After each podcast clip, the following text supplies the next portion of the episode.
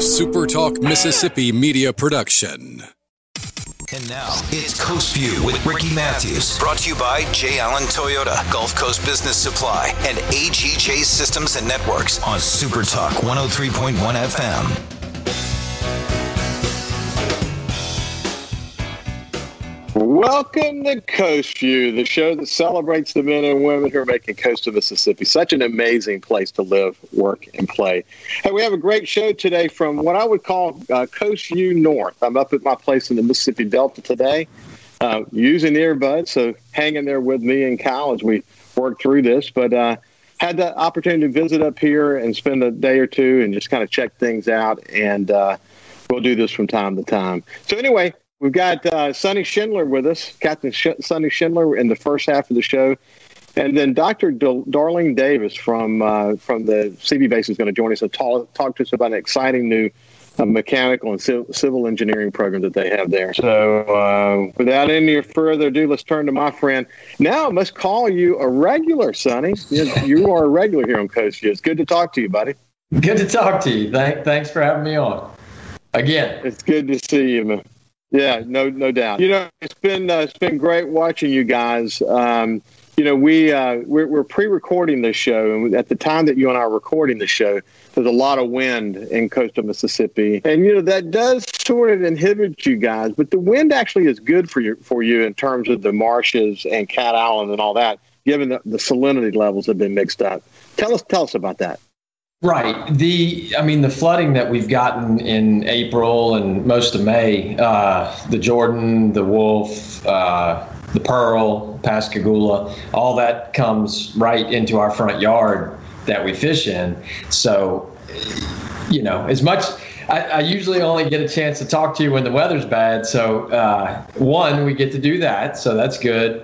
And two, if it was going to happen, this wind episode, it couldn't have come at a better time. I wish I was on the water. I wish I was working, but it's a necessary evil. So I always tell everybody, it's always something. So it's just deal with it. Use your downtime wisely and get ready for when it stops, because it should be really, really good after this gets done with.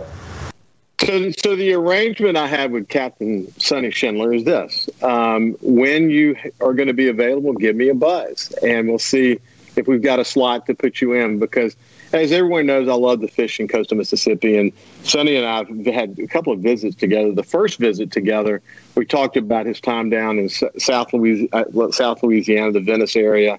He's done it all. I said that he went down to get a PhD in fishing, which he obviously did.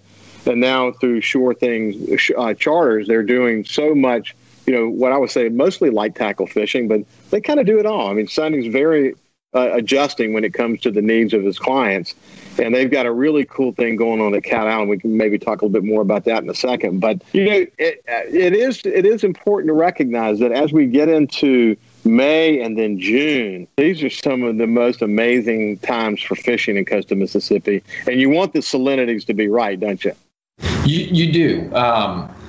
Last couple of years with the opening of the spillway, it seems to slow down the triple tail and the trout. Like the last couple of weeks, you know, we've caught a few trout. I've caught some nice ones, but the numbers they're not there. So we've been doing a lot with the redfish and the flounder and sheephead and drum.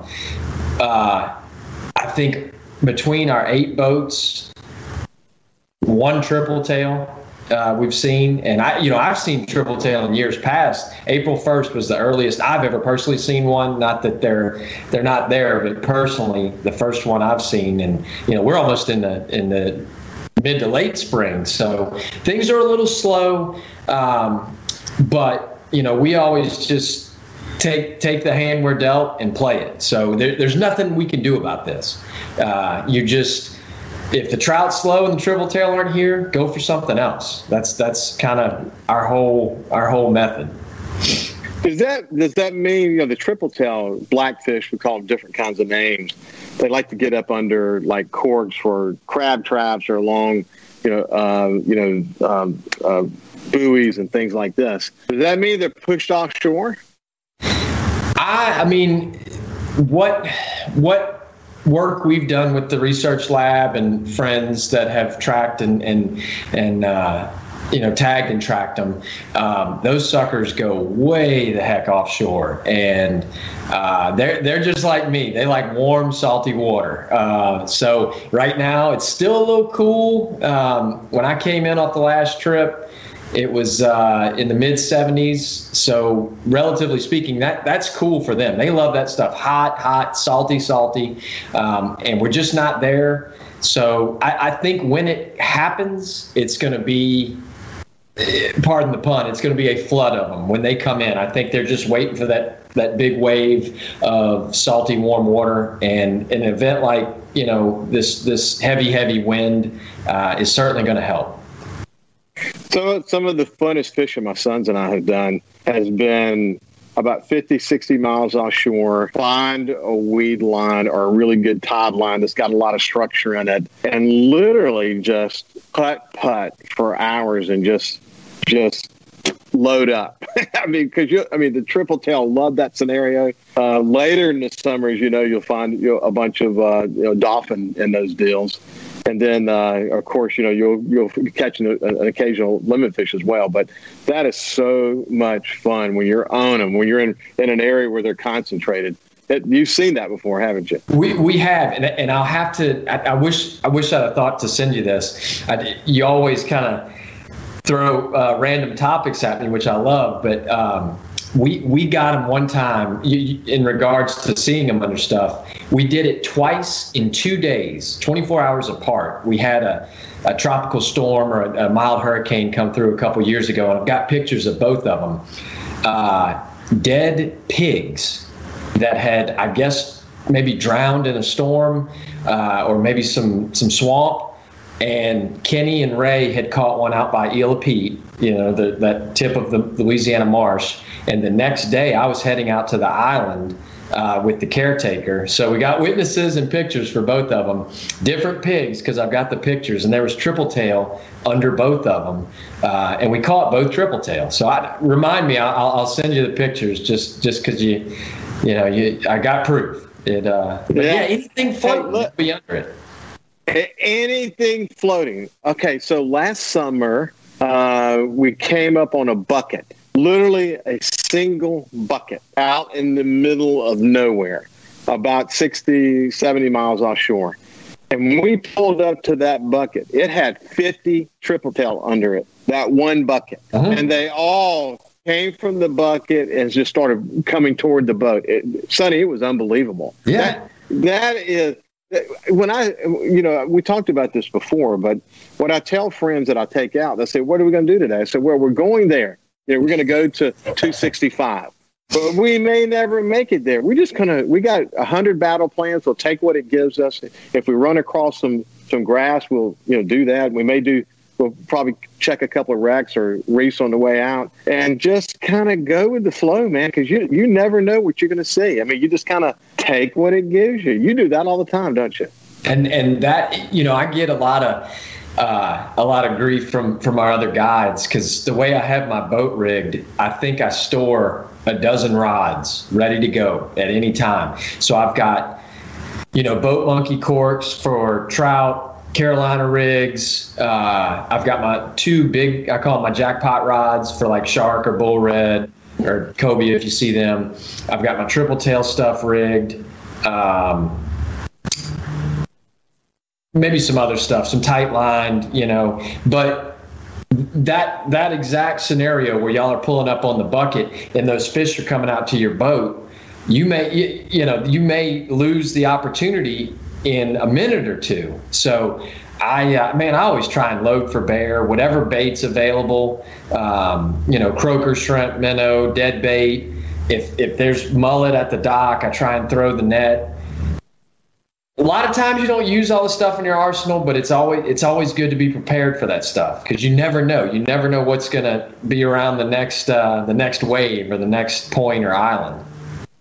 Yeah, we spend a lot of time. We'll catch some croakers the day before, and then we want to, we'll pick up some pogies or whatever on the way out. We'll hopefully pick up, maybe we'll stop at a horn and maybe pick up some mullet. But, you know, I want to have a real assortment of live bait in my live bait well if I can have it. So, you know, whatever unfolds in the day, we can go kind of enjoy it and appreciate it. You just never know. I mean, you'll come – some of the places we go, we don't do a lot of – we do a lot of green water fishing, but we'll find blue water from time to time. But sometimes, as you know, an envelope of that blue water will come in really, really close. And – you know, we had a huge yellowfin on and caught a big dolphin and caught a wahoo, like back to back, and in water that was only 150 or 200 feet deep. Just like we just got lucky in like August, you know, because this little bucket of blue water came in and we were in the right place at the right time. It had this unbelievable weed line on it, and it was just full of fish, absolutely fish. And by the way, we were headed out to go do some deep drop, and we never made it, obviously, wow. Because you know it was just one of those trips. You just never know. Hey, we're having a conversation with Doctor. You do have a PhD in fishing, Captain Sonny Schindler, and we're talking about how this time of year fishing really heats up in coastal Mississippi. And we'll continue the conversation when we get on the other side.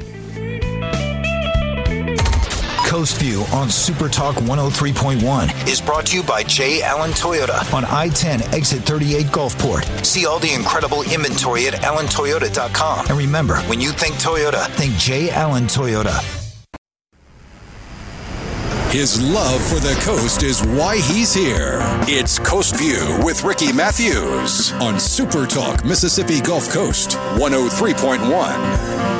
Welcome back to Coast View. I'm actually up in the Mississippi Delta. I call it the Coast View Studio North, my place in the Delta. What a beautiful time to be up here this time of year. And I'm having a wonderful conversation with my friend, Captain Sonny Schindler. And we're just sharing some war stories about fishing. This is the time of year, man. This is the time of year when fishing starts to improve greatly before we get into like the really hot months. And so we're just sharing some stories about that. So I appreciate you joining me.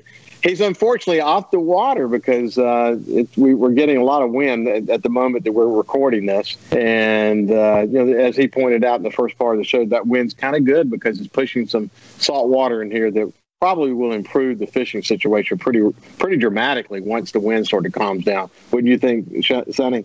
It would. I easily could have come up to that place you're at, and we could have done this up there. That place looks amazing. Where is that? You're yeah. So this particular where I'm sitting now is between Greenwood and Blackhawk. And we have about 1,000 acres here, 500 up in the hills, and then 500 in the delta. And if you go out the back door, can you show that picture, Kyle? If you go out the back door, this is what it looks like. And to the right over there, for the radio audience, you can't see the picture we're showing to the Facebook and YouTube audience. There's a 100 acre Cypress Lake, and then what you're looking at is soybeans that are starting to come up pretty good, and back in the back there is corn. The corn goes down the rest of the way for the rest of the property, but it's a beautiful time to be in the Mississippi Delta. I'll talk more about the Delta. I love it here. I've hunted here and spent time here for more than 30 years. The Delta is a really special place. When you think about things like the Blues Trail and what it brings to Mississippi, what it brings to the state and why it's important. And, you know, from an economic development point of view, we talk about it more as well, because until we really address some of the issues, the poverty, economic development, other issues here in the Mississippi Delta, we're never really going to fix Mississippi overall. But the fact is, it's a great time of year to be here. And we're just up here doing some chores.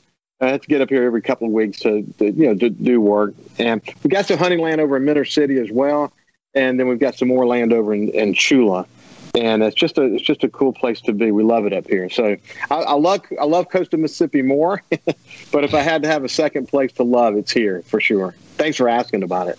It looks amazing. You so Sonny, tell me how has As you mentioned, because of the salinity levels, you have some challenges as it relates to triple tail and speckled trout. But we don't want to send the impression that fishing hasn't been incredible. When I look at some of the pictures you're posting of incredible redfish fishing and flounder fishing and the other stuff that you're doing, there's plenty of backup plans. And I wouldn't even call them backup plans. You just have a smorgasbord of opportunity, and you have to pick the one that's playing now. And you've had some real good luck, even the last several weeks, haven't you? Right. We have, yes. Yes, and there's a method to the madness. Like this last trip, Captain Matt and I were on. Look, I mean, it was a 4-day trip. The first half day and all of the second day, man, we just kept plugging away. And look, we didn't know if we were going to have enough to cook for their fish dinner the last night. It was that slow. Well, the third day, first thing in the morning, we tried something new and it worked. And we stuck with it, and we wound up, getting all we could keep on the redfish. But worked together. And I always tell people, knowing where not to go is just as important as knowing where to go. So Matt and I we picked it apart as best we could, and he found them under popping cork. It was all redfish. He found them under popping corks, and I found them under Carolina rigs. But it took us two days to figure it out. So it wasn't that we just threw a hook in the water and said we're the big guides and we know everything. We got to work hard too. But once we found them, those fish paid for making us wait that long. We went to work. But it is. I mean, listen, fish is never automatic. I should take that back. Sometimes it is. Sometimes we get lucky. The conditions are amazing, and no matter where you go, you can't fail. But why it's important to have guides like you guys is that when the going gets tough, that experience really starts to pay off. You got a long checklist of possibilities, not only in terms of bait and approach that you use to catch a fish, but places that you're going to go.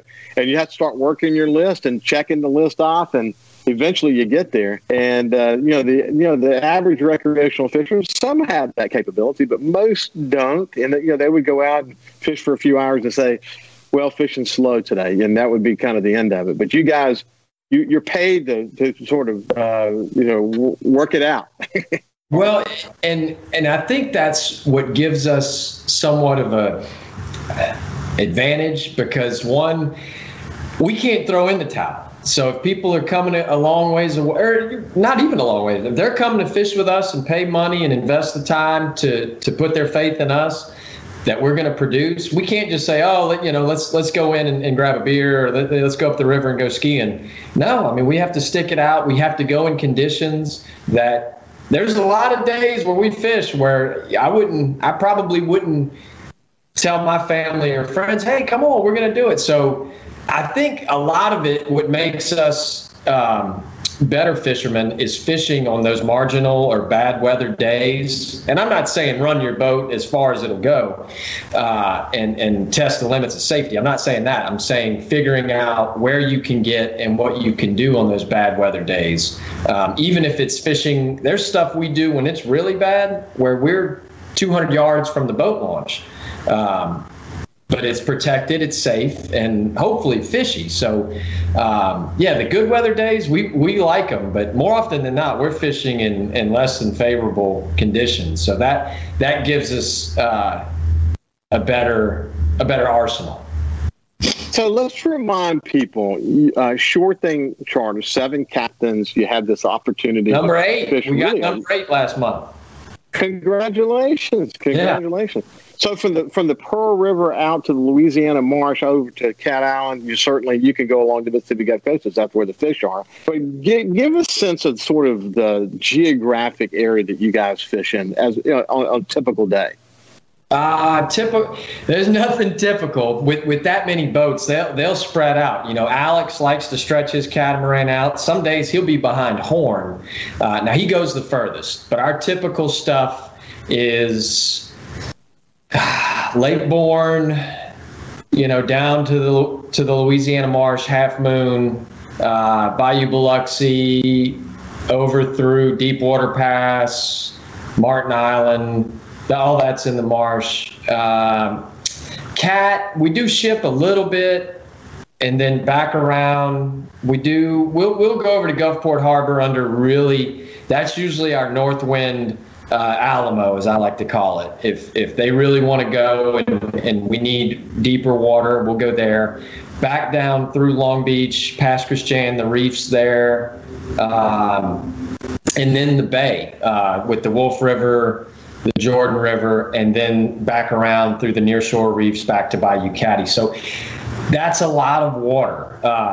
But the big thing that helps us is all of our boats work off a trailer. So we don't stay in a harbor or a lift or anything. We move every day, and all of our boats use sport trails. Kevin DeSalle's sport trail, they're made in Waveland. I mean, that, like, all these Ferraris and Corvette boats, all the Freemans and Contenders and Regulators, all the fancy schmancy boats all use these sport trails.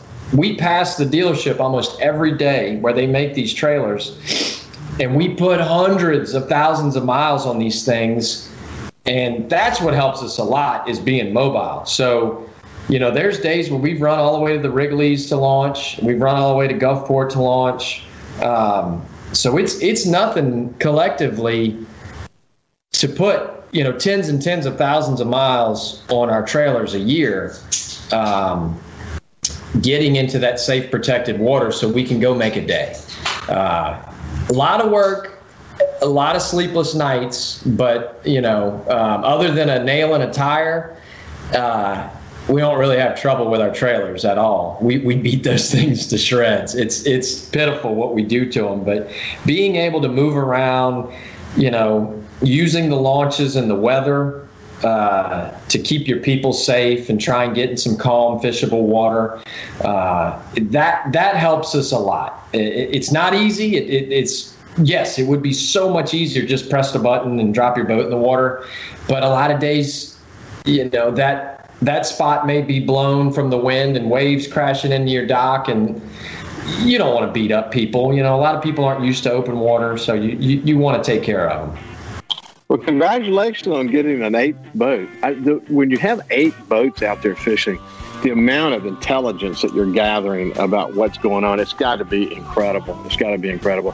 Hey, we're coming to our end of our time together, but Captain Sonny Schindler, you're a good friend. I really appreciate you joining me. I like just telling fishing stories. And when we come back the next time, we'll talk about some unusual trips that you've taken and the surprises you got along the way, because, man, coast of Mississippi fishing has a lot of surprises that it can hurl at you, and some of the special people you've met along the way. I bet maybe some famous people even. So listen, we look forward to visiting with you again soon. But this has been Captain Sonny Schindler, and when we come back, we'll have a representative from the CB base to talk about a new civil and mechanical engineering program at the base.